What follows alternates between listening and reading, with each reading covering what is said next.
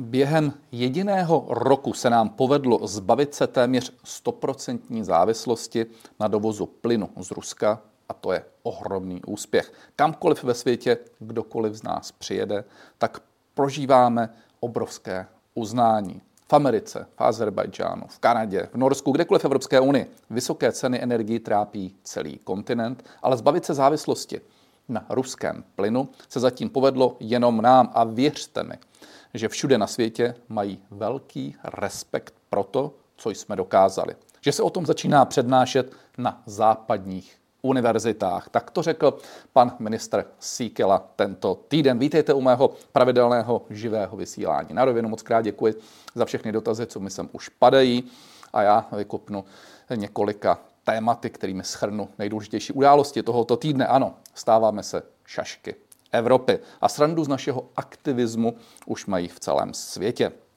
Pojďme na to ale postupně. Závislost na ruském plynu. Rozumíme, šaškem se nestáváme proto, že eh, by se nám někdo smál, že máme zájem eliminovat a zredukovat dodávky ruského plynu.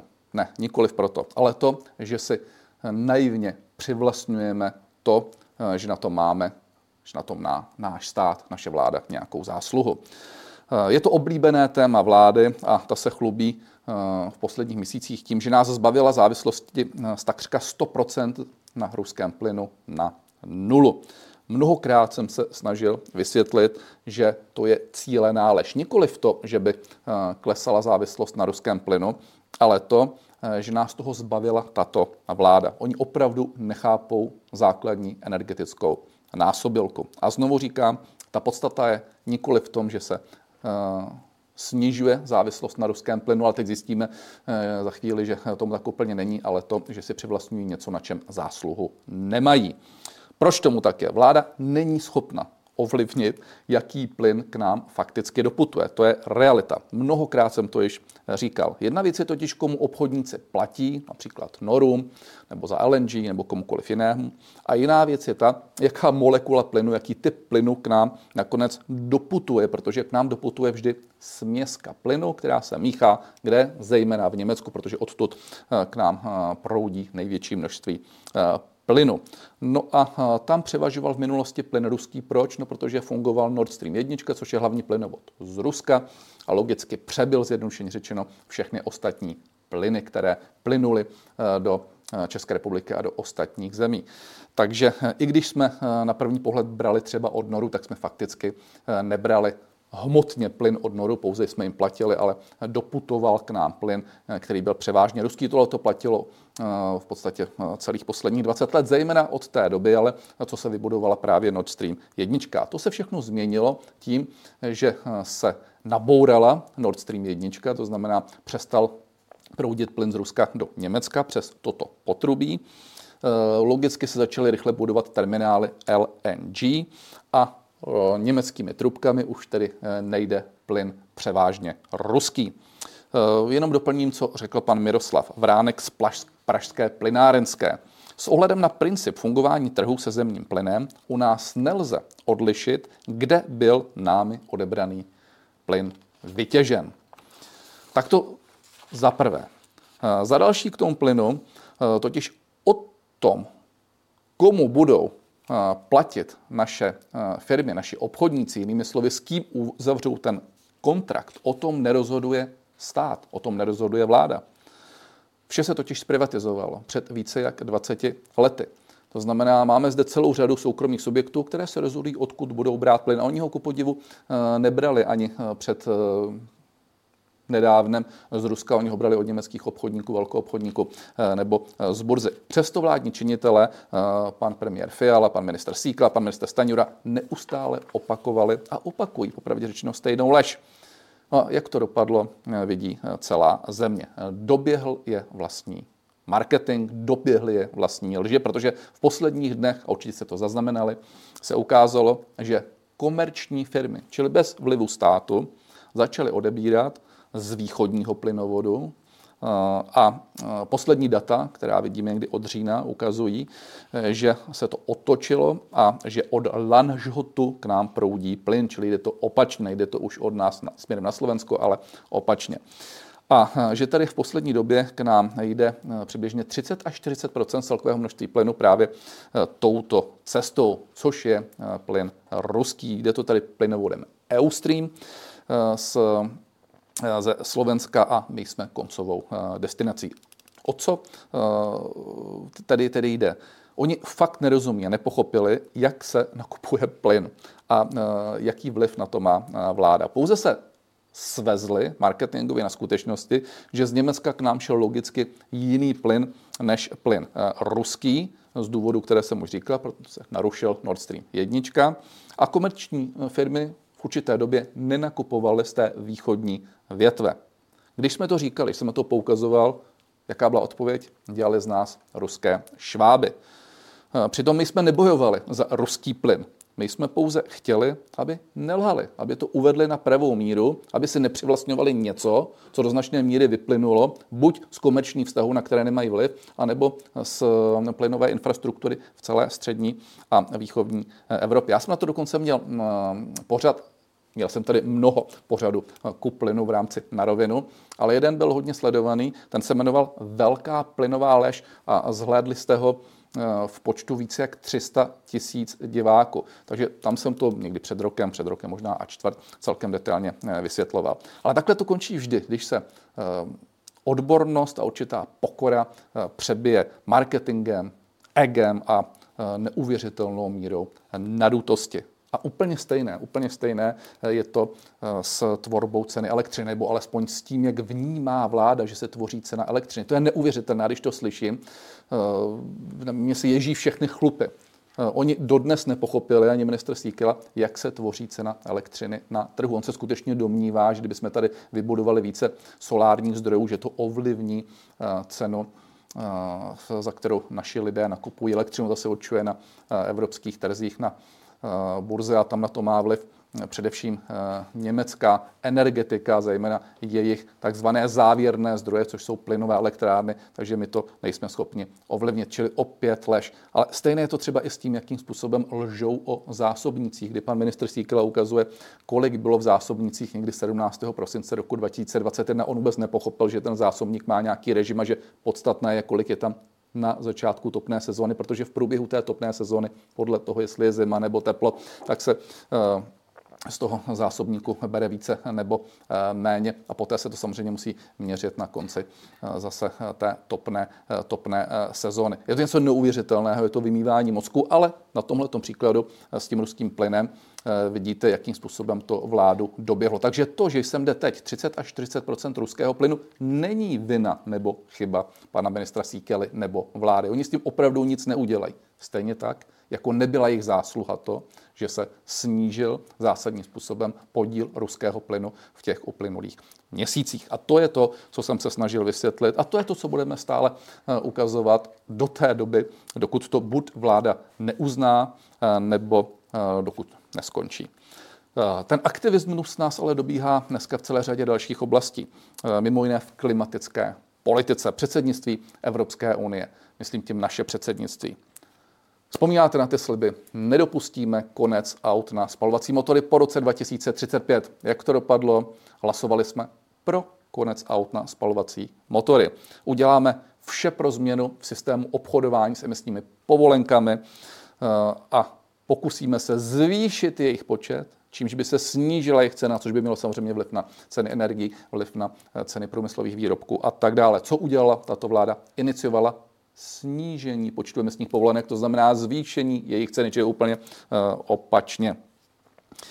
Uh, navíc rozšířili platby za emise i na domácnosti, když máte vytápění fosilními palivy nebo, nebo uh, auta Eh, na spalovací eh, motory, tak i za provoz se bude platit, a to už za několik eh, let. Za předsednictví našeho byla předložena ta šílená norma Euro 7 což se tedy potom mimo jiné i díky naší aktivitě, myslím tím aktivitě i naší vlády, že pochopila, že zle po několika měsících začalo dávat dohromady, ale já pomíním teď to, že tahle vláda popřela všechno, co slíbila, že nám zatleskal dokonce i eurokomisař Timmermans, Eh, který eh, držel pevně v rukou vlajku eh, zelené ideologie, ale to, co je horší, je to, že naší aktivistickou politiku začali po nás dávat dohromady v rámci předsednictví ekologičtější Švédové. No, pokračuje aktivismus i v oblasti zahraniční zahraniční uh, politiky. Uh, bezelstná aktivita členů vlády z nás opravdu dělá zemi, kterou neberou vážně už v Africe. Totální fiasko, určitě si to vybavujete, a našeho pana premiéra eh, nepřijali v Nigérii, takřka v momentě, kdy nastupoval do letadla nejvýznamnější země na drobníkové Afriky. V Ostuda byla ale i v Ghaně, kde s ním odmítnul jednat jeho protějšek, protože v tu chvíli nebo těsně předtím jednal s premiérem ostrovů, které mají počet obyvatel tak asi jako eh, Liberec. Neberou nás vážně na Blízkém východě. Ano, díky aktivitám a díky aktivismu pana ministra Síkely, který se pár desítek hodin před odletem, eh, kde chtěl domlouvat kontrakty energetické a kde měl odletět celou podnikatelskou delegací, tak na demonstraci infantilně zahalil a oblékl hm, do izraelské vlajky. Eh, vážně nás neberou v Číně, kde musí situaci uklidňovat eh, jeden z mála rozumných lidí pěti koalice, a to je vládní zmocněnec eh, Pojar. Vážně nás neberou v Maďarsku. Vážně nás neberou na Slovensku. Problémy začínáme mít i ve vztazích s Polskem. V4 je v rozkladu. Pravdě řečeno, smějí se nám je v Německu, ale tam je to z jiných důvodů než aktivistických a to je proto, že pan premiér se přijel podívat do pohraničí a vyrazil eh, nakupovat, jak to dopadlo, všichni víme z Nutelu. Eh, no ale pozor, ono je iluzorní se domnívat, že eh, si respekt získáváme například ve Spojených státech. Já si troufám tvrdit, že znám americkou mentalitu, hodně jsem tam pobýval, hodně jsem tam obchodoval, přednášel jsem tam na tamní univerzitě a mám Ameriku moc rád, vztahy si myslím, že tam mám velmi, velmi dobré, mám tam obrovské množství známých, vztahu na úrovni, eh, na úrovni biznesu jsem tam měl poměrně hodně na úrovni akademické sféry, ale v Americe berou toho, kdo je sebevědomý, eh, kdo se umí prát za svoje zájmy, kdo se umí občas postavit na zadní, nikoli v ten, kdo je servilní a na první všechno odkývá. Tak to je velký omyl, jestli se někdo domnívá, že eh, v Americe jak si budíme respekt, protože s nimi třeba uzavřeme nějaký kontrakt. Nikoliv. Tak toliko k aktivismu. Já zde vždycky eh, ještě eh, se snažím ukázat v neděli eh, pár informací nebo prezentovat pár zajímavých věcí z oblasti umělé inteligence. Tak tentokrát se zaměřím na oblast školství a to je to, co mě docela, docela zajímá, protože na podnikohospodářské fakultě Vysoké školy ekonomické, mimo jiné to je škoda, kde jsem tedy dělal jak eh, doktorát právě na té podnikohospodářské fakultě, na fakultě financí a účetnictví jsem potom eh, obhajoval v můj habilitační práci, tam jsem dělal docenturu, ale na té podnikohospodářské fakultě jsem teď zjistil, že zrušili povinnost psát právě kvůli umělé inteligenci bakalářské práce. Jiné školy zase z důvodu umělé inteligence zavádějí nové směrnice. Co k tomu říká pan prodektor Vysoké školy ekonomické Pavel Hnát, jinak člověk, kterého si vážím, fajn, fajn Eh, pedagog i eh, činitel akademický. Studenti třeba se píšou nějaké téma, ale nebyli schopni ho úplně věrohodně obhájit. Prostě psal ho za ně umělá inteligence. Místo bakalářské práce tedy budou sepisovat jiný typ písemného projevu, případně projektu ze zahraniční eh, stáže. Podobně už uvažují i třeba na Masarykově univerzitě v Brně. Takže vidíte, že umělá inteligence má obrovské výhody a nepochybně se využívá skvělým způsobem i v oblasti školství. Na druhou stranu, takřka v každém oboru, kde můžeme umělou inteligenci využívat, tak tam hrozí i reálné problémy a různé instituce se snaží tyto hrozby zavčasu eliminovat. Tak uvidíme, jak se s tím budou vypořádávat na jiných školách, ale faktem je tedy skutečně to, že dneska umělá inteligence vám dokáže napsat docela slušně i závěrečnou práci vysokoškolského studenta. Tak a naposledy, jako vždy, živáč na víkend. Co jsem vybral na tento týden. Možná jste si všimli, že jsem si hodně oblíbil, už jsem to dával možná dvakrát a občas se o tom zmíním, skvělou americkou kapelu, která hraje tak 25 let a se jmenuje My Morning Jacket. Eh, je to kapela z Kentucky, jsou skvělí A já nevím, čím bych vám ji přirovnal. Možná něco mezi ZZ Top a R.E.M., ale teď to fakt říkám hodně, hodně, hodně s nadhledem ale já jsem se k ním dostal před pár lety, úplnou náhodou, když jsem viděl, že s nimi odehrál koncert a skvělou písničku Roger Waters a Neil Young. A odehráli s nimi písničku Forever Young. Pozor, to není ta Forever Young, jak znáte tu odrhovačku od Alphaville, ale to je skvělá písnička od Boba Dylana ze začátku 70. let, nádherná písnička Forever Young. A oni zahráli společně s My Morning Jacket, a mě to úplně uchvátilo. Bylo to skvělé, tak od té doby eh, sleduji. No a vybral jsem tentokrát jako živáč na víkend písničku The Day is Coming, ten den eh, přichází. Ano, samozřejmě jsem to zase spojil trošku s politikou, protože ten den skutečně přichází a já si přeju jedno jediné, ať už ta vláda toho mnoho neudělá. Nesnad z úhlu pohledu časového, tam jsem realistou, oni to dotáhnou až do konce, ale z úhlu pohledu věcného. Ať už moc nového neskouší, ať se do ničeho nepouští, protože to se bude dávat dohromady opravdu dlouho. Tak, pojďme na vaše dotazy. Pan Pazur píše, dobrý večer, pane Havlíček, zaregistroval jsem, nebo píšete, nezaregistroval jsem. Jestli jste dali dohromady podpisy na schůzi, jestli jo, tak kdy bude, děkuji, fandím vám.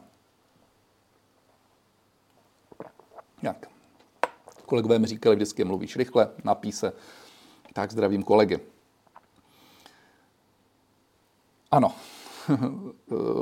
dali jsme dohromady podpisy. Zřejmě máte na mysli schůzy k energetické politice, to znamená ke zdražování v oblasti energií. To je ta, jak dopadla tím vládním fiaskem eh, přibližně před eh, týdnem, kdy nebyli schopni se vyjádřit vůbec k tomu, co bude a neustále omílali stejné odrhovačky, nemlouvali se, co bylo před rokem, před dvěma, před třemi a tak dále.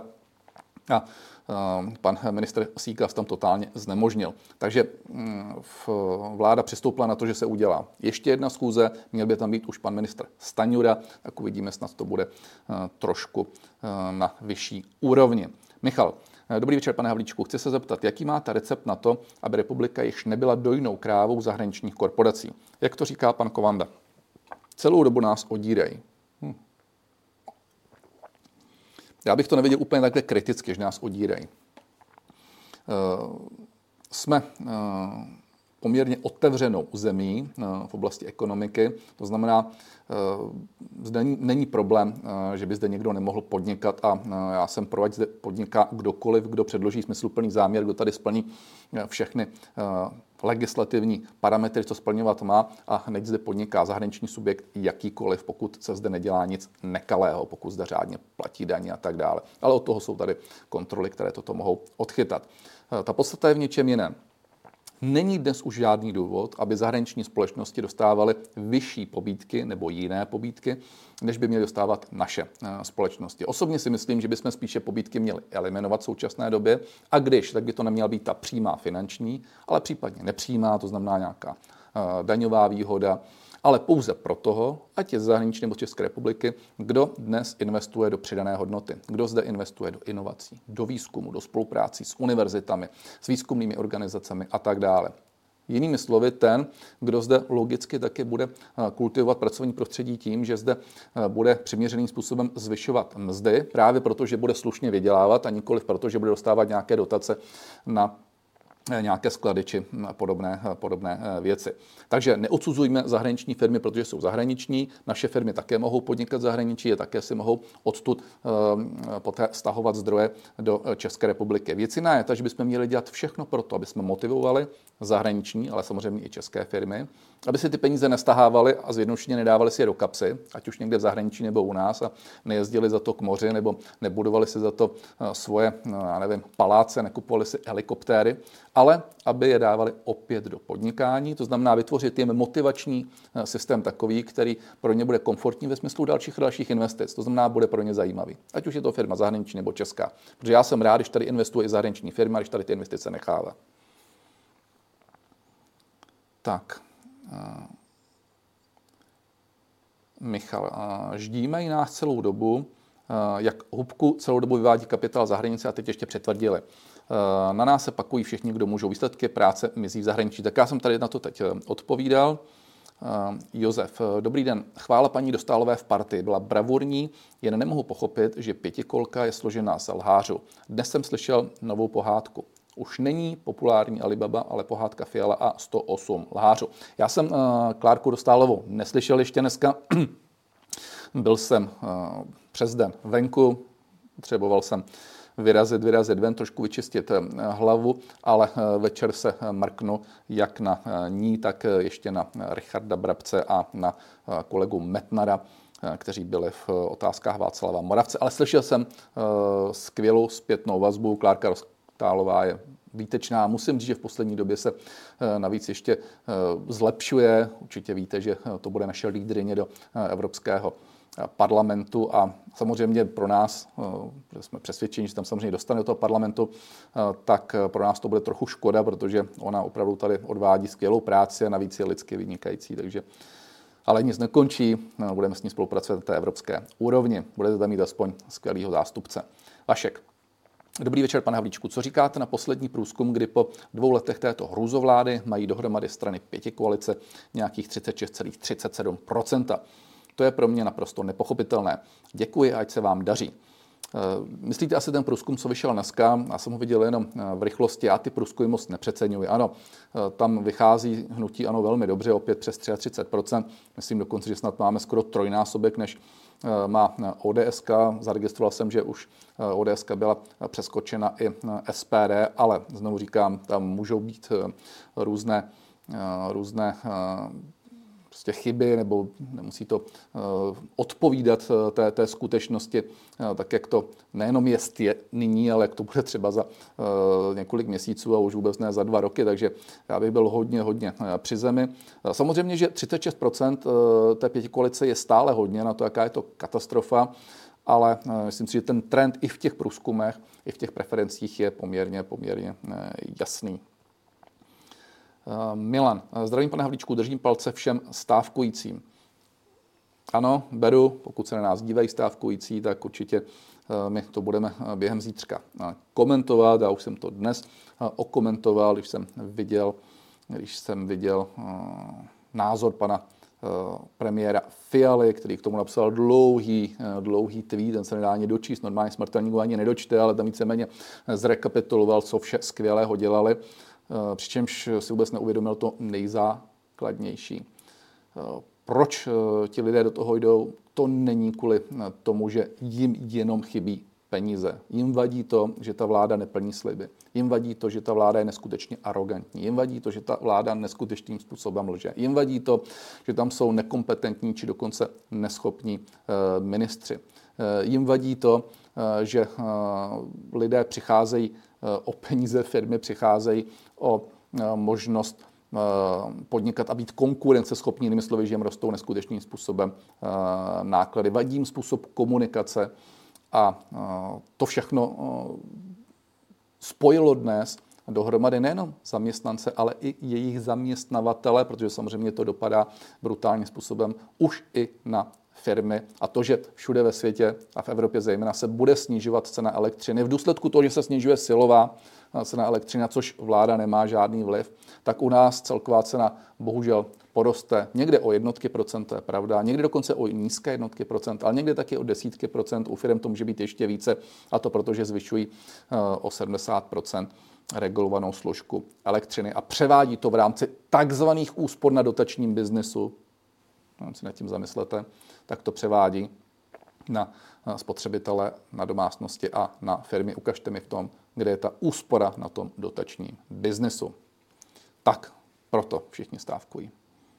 Milan, dnes jsem sledoval primu, paní Dostálová úplně smetla lháře výborného, bude chybět, když kandiduje do Europarlamentu. Před chvíli jsem o tom zrovna mluvil, určitě nám chybět bude, ale Klárka nám určitě bude pomáhat i z Evropy. Hmm, určitě bude eh, i nadále členkou stínové vlády. Pane Havlíčku, ptá se Daniel, jak byste se dohodli, kdybyste byli u vlády? Tak byste se dohodli s odboráři, eh, jestli tedy narážíte na stávku? No tak eh, ano, dohodli bychom se. Byla za nás stávka odborů a zaměstnavatelů v takovéhle míře? Nebyla za nás. A to jsem přesvědčen, že situace za nás byla horší ve smyslu toho, co padalo na firmy a na zaměstnance. Uvědomte si, že my jsme museli vládnout v nejnáročnějším období od druhé světové války, kdy se svět úplně na několik měsíců, dokonce na rok, rok a půl změnil. Nejenom my, ale i ostatní země v podstatě museli eh, udělat naprosto brutální a nepředstavitelné ještě krátce předtím zásahy do ekonomiky, do společnosti, do kultury, do sportu. Všechno jsme museli zavřít. Nemohlo se cestovat, nemohlo se chodit do divadla, nemohlo se chodit do školy, nemohlo se dokonce ani v jednu chvíli cestovat z regionu do regionu. Ano, byla kritická situace pro firmy, které byly na nule nemohli generovat vůbec žádné obraty a jeli jim náklady, taky proto jsme je podpořili. A stojím si zatím. Absolutně si zatím stojím, že jsme 700 tisíc podnikatelů podpořili. Od rána do večera jsem jednal se zástupci zaměstnavatelů. Od rána do večera jsme jednali s zástupci odboru. Ano, byla to tvrdá jednání. Chytli jsme se tam velmi často. Eh, zdaleka ne na všem jsme se shodli, ale nakonec jsme vždycky museli dodat určitý kompromis. To znamená, za nás, jednoduše řečeno, tato stávka nebyla. Proč? Protože jsme komunikovali.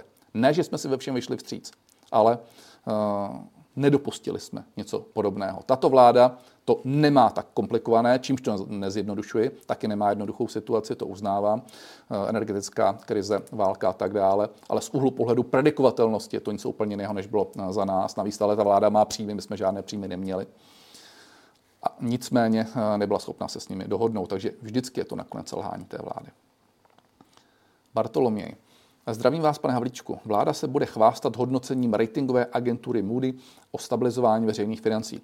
Prý to bude velký triumf vlády pro volby 2025. Co si o tom myslíte? No, vláda na to určitě sázet bude. Otázka je, co eh, si o tom budou myslet voliči, co si o tom budou myslet eh, lidé. To, že agentura Moody navrátila eh, výhled jakožto stabilní, no tak to vrací pouze do podoby, která byla za naší eh, vlády. Takže tam to není zlepšení, je to stejné, ale je dobře, že to zlepšuje z toho, eh, kam naskočila vláda v roce 2022, to znamená do zhoršeného výhledu. Mimo jiné se tím potvrzuje to, že pan premiér Fiala byl opět zmatený, když tvrdil, že veřejné finance jsou v katastrofickém stavu.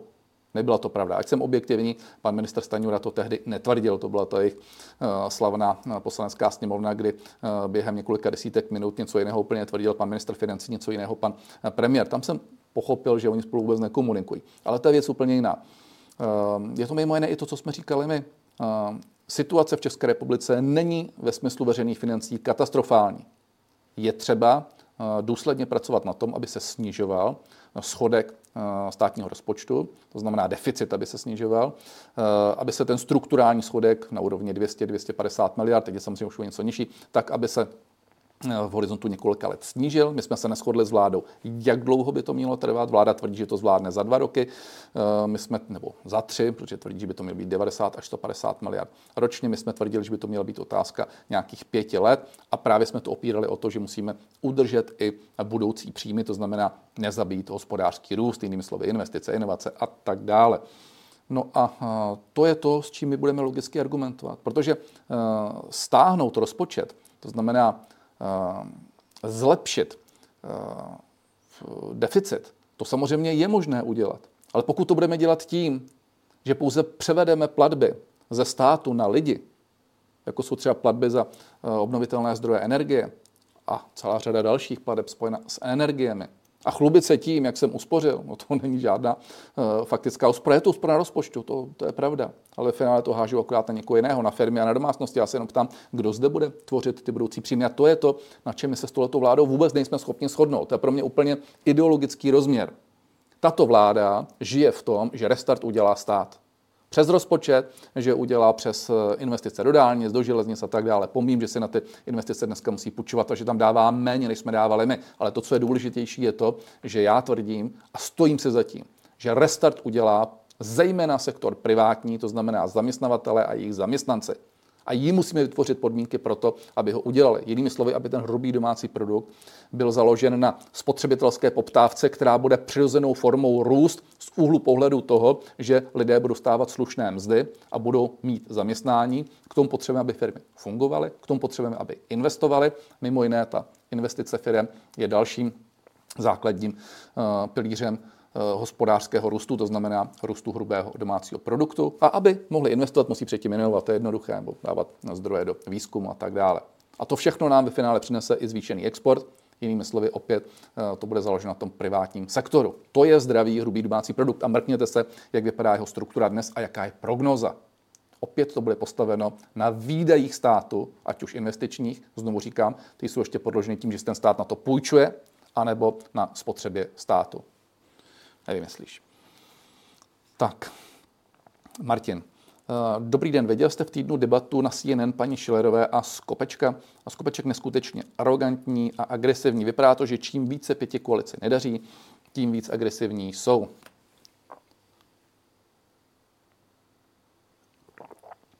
Ano. A eh, to tak prostě bývá, že eh, o co mám horší výsledky, o to jsou ti, kteří je dosahují nervóznější, a často se to překlápí ještě do nějaké míry arogance, přezírivosti a tak dále. Úplně typický je v tomhle tom třeba pan minister Síkela, protože ten fakt zažívá jeden debakl za druhým. Jemu nemyšlo vůbec nic. Mimo jiné, eh, ten už dávno eh, neměl ve své pozici být a ví to velmi dobře i pan premiér. Eh, na podzim minulého roku skutečně vážně řešili, že musí okamžitě skončit, protože to byla katastrofa, kam se dostala energetika. Byly ty extrémně vysoké ceny, nevyšlo vůbec nic panu ministru Síkelovi, ale vzali si jako rukojmí občany. Proč? No, protože nechtěli pustit pětě koalici, nechtěli mít konflikt se stanem, eh, tak tam tohle zoufalce eh, nechali a jak to dopadá v tomhle roce, eh, vidíme. Ať už neočekávaný růst cen za distribuci, za přepravu, za obnovitelné zdroje energie, za teplo, toto všechno byly programy, anebo nástroje, kterými ministerstvo průmyslu obchodu trošku chtělo stlumit dopady té energetické krize, nedopadlo vůbec, vůbec nic z toho. Nekompetence ve smyslu toho, jak se komentuje takzvané snižování závislosti na ruském plynu, nekompetence ve smyslu cenotvorby energii, nekompetence ve smyslu, ve smyslu eh, zásobníku a tak dále. Je to něco neuvěřitelného. A právě proto, že jemu se nedaří, tak o to je arrogantnější, o to je agresivnější a svým způsobem už se potom motá jako vítr, vítr v bedně. Eh, prostě lidé, kteří jsou neúspěšní, tak mají někdy tendenci ten neúspěch přebíjet právě určitou mírou přezíravosti, Není naopak potřeba odbyrokratizovat prostředí, nechat jim volné ruce, méně administrace a snažší získávání zahraničních pracovníků. Tak teď nevím, jestli to vážete ještě na ty eh, zahraniční investory, ale v zásadě ano. A to platí zase jak pro eh, investory zahraniční nebo české. Eh, zeštíhlet ten stát, odbyrokratizovat prostředí, ano. A Mohl bych tady dlouze říkat, co jsme všechno učinili my ve smyslu podnikatelského prostředí, zejména tady pro malé a střední firmy a e, živnostníky. Dokonce minule se mi na to tady někdo ptal, tak jsem to se snažil vysypat e, z hlavy, e, ať už to byla jednotná data účinnosti prvního první a prvního sedmí, čili všechny změny jenom ve dvou dnech, nebo všechna, všechny dokumenty na jednom místě v elektronické podobě, nebo nižší míra toho, co se muselo vykazovat vůči statistice, nebo eh, specifický režim, zjednodušený režim pro eh, rodinné eh, firmy, v moje daně, Teď bych mohl pokračovat dál a dál. Myslím si, že toho bylo celkem dost, asi 10 věcí, dali jsme to jakéhosi desatera podnikatelského balíčku. A do dneška, když si to vygooglujete nebo vyhledáte v nějakém vyhledávači, tak asi to budete moci porovnat. Kde zmizelo, pane Havlíčku, ptá se Lubomír, 40 miliard z modernizačních fondů. Dnes se na to ptala paní Dostálová, pana Výberného a odpověď žádná. No, dotaz eh, Klárky Dostálové je naprosto správný. Eh, je to jednoduché. Z emisních povolenek k nám plynou zdroje do dvou, říkejme, ranců. První ranec je ranec na ministerstvu životního prostředí, a to jsou skutečně takzvané zelené zdroje, to znamená, ty se musí používat na investice, zelené investice, ať už do fotovoltaiky, zateplování a tak dále. To jsou mimo jiné všechny ty programy oprav dům po babičce a podobné. Můžu nad, někými, nad některými polemizovat, eh, některé jsou dobré, ale ano, to jsou investiční peníze. A pozor, pak tam plynou peníze eh, za ty investiční povolenky rovněž do VAKu, do rance ministerstva financí. V tomto roce to bude 38 eh, miliard korun, tak to je těch 40 miliard korun za okrouhleně. A ty lze využívat i na jiné účely. A to je přesně to, co my jsme kritizovali, protože tyhle peníze tady bude mít stát i v příštím roce a půjdou na ministerstvo financí.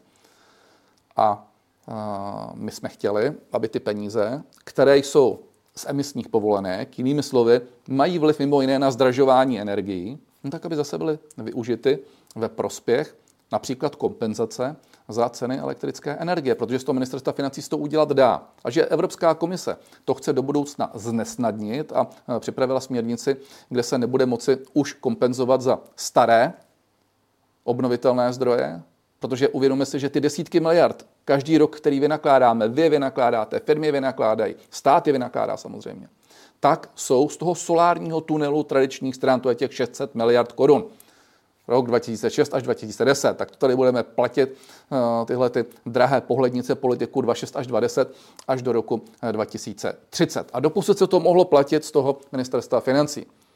V tuto chvíli Evropská unie se říká, už to nebude možné, ale pozor, hraje se o rok 2024, protože v roce 2025 na to budou jiné zdroje z Evropské unie. A my říkáme, využijte to ještě v roce 2024. Proč? No, protože se ještě ta transpozice, čili ta směrnice, nepřijala do českého právního řádu a nepřijme se eh, do našich zákonů v tomto roce. Už to se nedá už ani technicky zvládnout. Bude hodně ráda vláda, když to udělá někdy eh, v prvním čtvrtletí příštího roku. Co tím vlastně říkám? Stejně to nebude v českém eh, zákoně. No tak když to nebude, tak můžeme stále kompenzovat. Tečka, ale mezi tím bych jednal s Evropskou komisí. Kdo s ní jedná? Jak vypadá uh, ten stav na rok 2024? Proč se to nevyzkouší? My jsme v době covidové rovněž byli upozorňováni Evropskou komisí, co všechno nejde. Nakonec jsme tam vylobovali prakticky vše.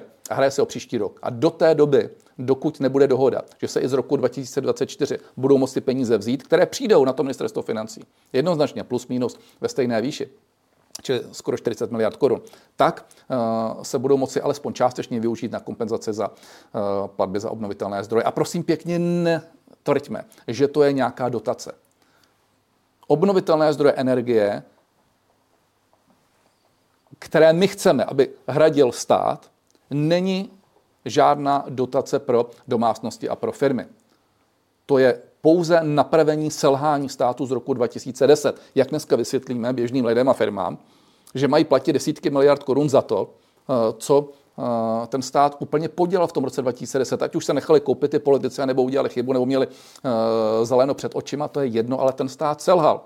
To znamená, netvařme se, že dneska by to byl nějaký milodar. A to je to, co my po tom státu chceme. Nic víc, nic míň. A znovu říkáme, jsou na to zdroje. Tak, Mirka.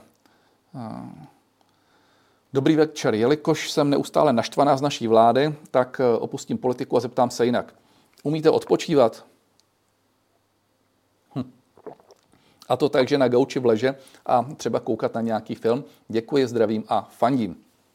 Mirce, děkujeme za to, že nám fandí a teď v rychlosti eh, Přemýšlím to, eh, já teda nejsem úplně gaučák, nejsem gaučový typ, eh, který by se lehnul a koukal na film, protože v momentě, kdy lehnu, tak okamžitě usnu. Už jsem unavený, takže eh, skutečně jedu od rána do večera úplně na plný plyn. Já brzy stávám docela, to je o mě známo, už před pátou hodinou raní, obvykle tak v půl páté, vždycky ráno cvičím, nabiju se energii, dám si nějaký zelený čaj, a jsem tak nabitý tou energií, že kdybych eh, dal pusu mojí manželce na čovek, se jí rozsvítí hlava jak eh, semafor. A eh, v, přes den to mám hodně nabité, končím obvykle až později večer, takže večer ještě třeba jsem v nějaké relaci, v nějaké televizi, což, což bývá dost často, několikrát týdně, takže dorážím třeba kolem desáté, půl jedenácté obvykle lehnu a spím, ale když mám čas, tak samozřejmě o víkendu ale ne tím, že bych, že bych ležel na gauči a že bych, že bych koukal na televizi, ale tím způsobem, že třeba vezmu rodinu, vyrazíme někam ven, eh, jdeme se psem, někam jedem vlakem, dáme si jedno pivko někde, eh, kde opekáme špekáčky, jsme dělali třeba, třeba dneska a samozřejmě, když mám dovolenou, tak také odpočívám, takže, takže úplně, úplně normálně, ale spíš odpočívám aktivně, ne tím, že bych tady ležel. Tak, Rostě. Je normální, že poměrně důležitá mezistátní dohoda, teď mám na mysli splavnění Labe z Pardubic až do Hamburku, čeká dva roky na své zařazení do programu jednání poslanecké sněmovny. Nelze s tím nějak hnout. Máte pravdu. A je to ještě smlouva, kterou jsem připravil. Já uh, byl jsem rád, že se nám to konečně podařilo prolomit. Uh, domluvili jsme se s německou stranou. Je to prezidentská smlouva, která tedy musí projít parlamentem, mezi tím přišla nová vláda a co se děje? Nic Stojí to, proč to stojí? No, protože s tím mají problém aktivistické strany pěti koalice. Pokud se nepletu, tak se jedná zejména o TOP 09 a o Piráty a pan ministr Kupka nemá tu odvahu bouchnout do stolu a protlačit to. Nic víc tomu nemohu říct. Strašný. Dva roky ostuda s Německem. Jarda Zvonička. Dobrý večer, Karle. Bojujte, prosím, eh, moc přeje Jarda Zvonička. Dovoleb už bývá málo. Já vám děkuji, dovoleb ještě poměrně dlouhá doba, ale pozor, budou volby evropské, budou volby krajské a tam uh, si myslím, že uh, už můžete vystavit uh, této vládě vysvědčení. Petr. Monika Řeháková sdílí na Facebooku Hoax, když sdílí obrazovku z Prima News, kde je uvedeno srovnání elektřiny pro domácnosti v Evropské unii, meziroční změna první poletí 22 versus první poletí 21, k tomu má na Facebooku napsáno. Tato tabulka platila po krachu Bohemia Energy v době v úvozovkách úspěšné vlády ano. Toto dokázal Havlíček a ještě stihl vyprázdnit zásobníky plynu. Co byste paní Řehákové vzkázal? Já se přiznám, že vůbec netuším, kde je paní Monika eh, Řeháková ale každý si může napsat, co chce na sociální uh, sítě. Že to je blbost, uh, že to je dezinformace, to je ověřitelné během několika když ne desítek sekund, tak určitě během několika eh, minut. Eh, co se týká zásobníků, tak zásobníky eh, v roce 2021 byly k prvnímu říjnu, což je směrodatné datum plný zhruba hm, přes nějakých 80%, což bylo o 10% víc, než byl průměr Evropské unie.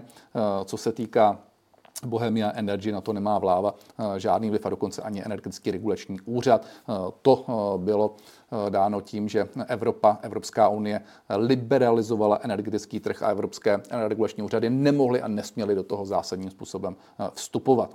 Takže každý, kdo si chce o tom cokoliv přečíst, tak si to, tak si to přečte a jinak nad tím člověk musí mávnout jenom rukou. Je to hloupost. Miloslav. Eh, dobrý den, pane Havličku. V pořadu k věci se redaktorka ptala pana politologa Kubáčka, proč opozice nenavrhuje řešení, jak se dostat z této krize. Eh, paní redaktorka si asi nevšimla, jak se k vám chová vláda. Eh, já nevím, která paní redaktorka, ale hm, je to častý dotaz, ale odpověď je úplně jednoduchá. Já to tady nemám teď, ale my máme naše řešení. Vydali jsme programové prohlášení stínové vlády. Je to na několika desítkách stránek. Každý rezort tam má své prohlášení a to, eh, jakým způsobem by přistoupil k řešení těch či o něch problémů. Teď to budeme aktualizovat, ale hlavně, eh, co je důležité, my to dnes a denně říkáme, tak třeba energetika, která je mi blízká. Kdyby se ta vláda alespoň částečně řídila tím, co jsme říkali, ve smyslu zastropování cen u výrobců. A ne, že se nechali vydělat eh, stovky miliard korun těchto výrobců a pak se jim to komplikovaně odebírá eh, přes různé daně a přerozděluje, což už stejně nedopadne, tak jak se vláda představovala, protože samozřejmě skočila na špek těm společnostem, které eh, ji přesvědčili, že má nejdřív nechat vydělat peníze a teprve poté jim to má zdanit. Samozřejmě část těch společností uh, si zoptimalizovala své výsledky a vláda se nyní diví třeba u těch finančních společností, že ku podivu nevybere desítky miliard korun, ale jednotky miliard korun. No, je to celkem logické, ty firmy se chovají pragmaticky, ale bezelstně se chová naše uh, vláda.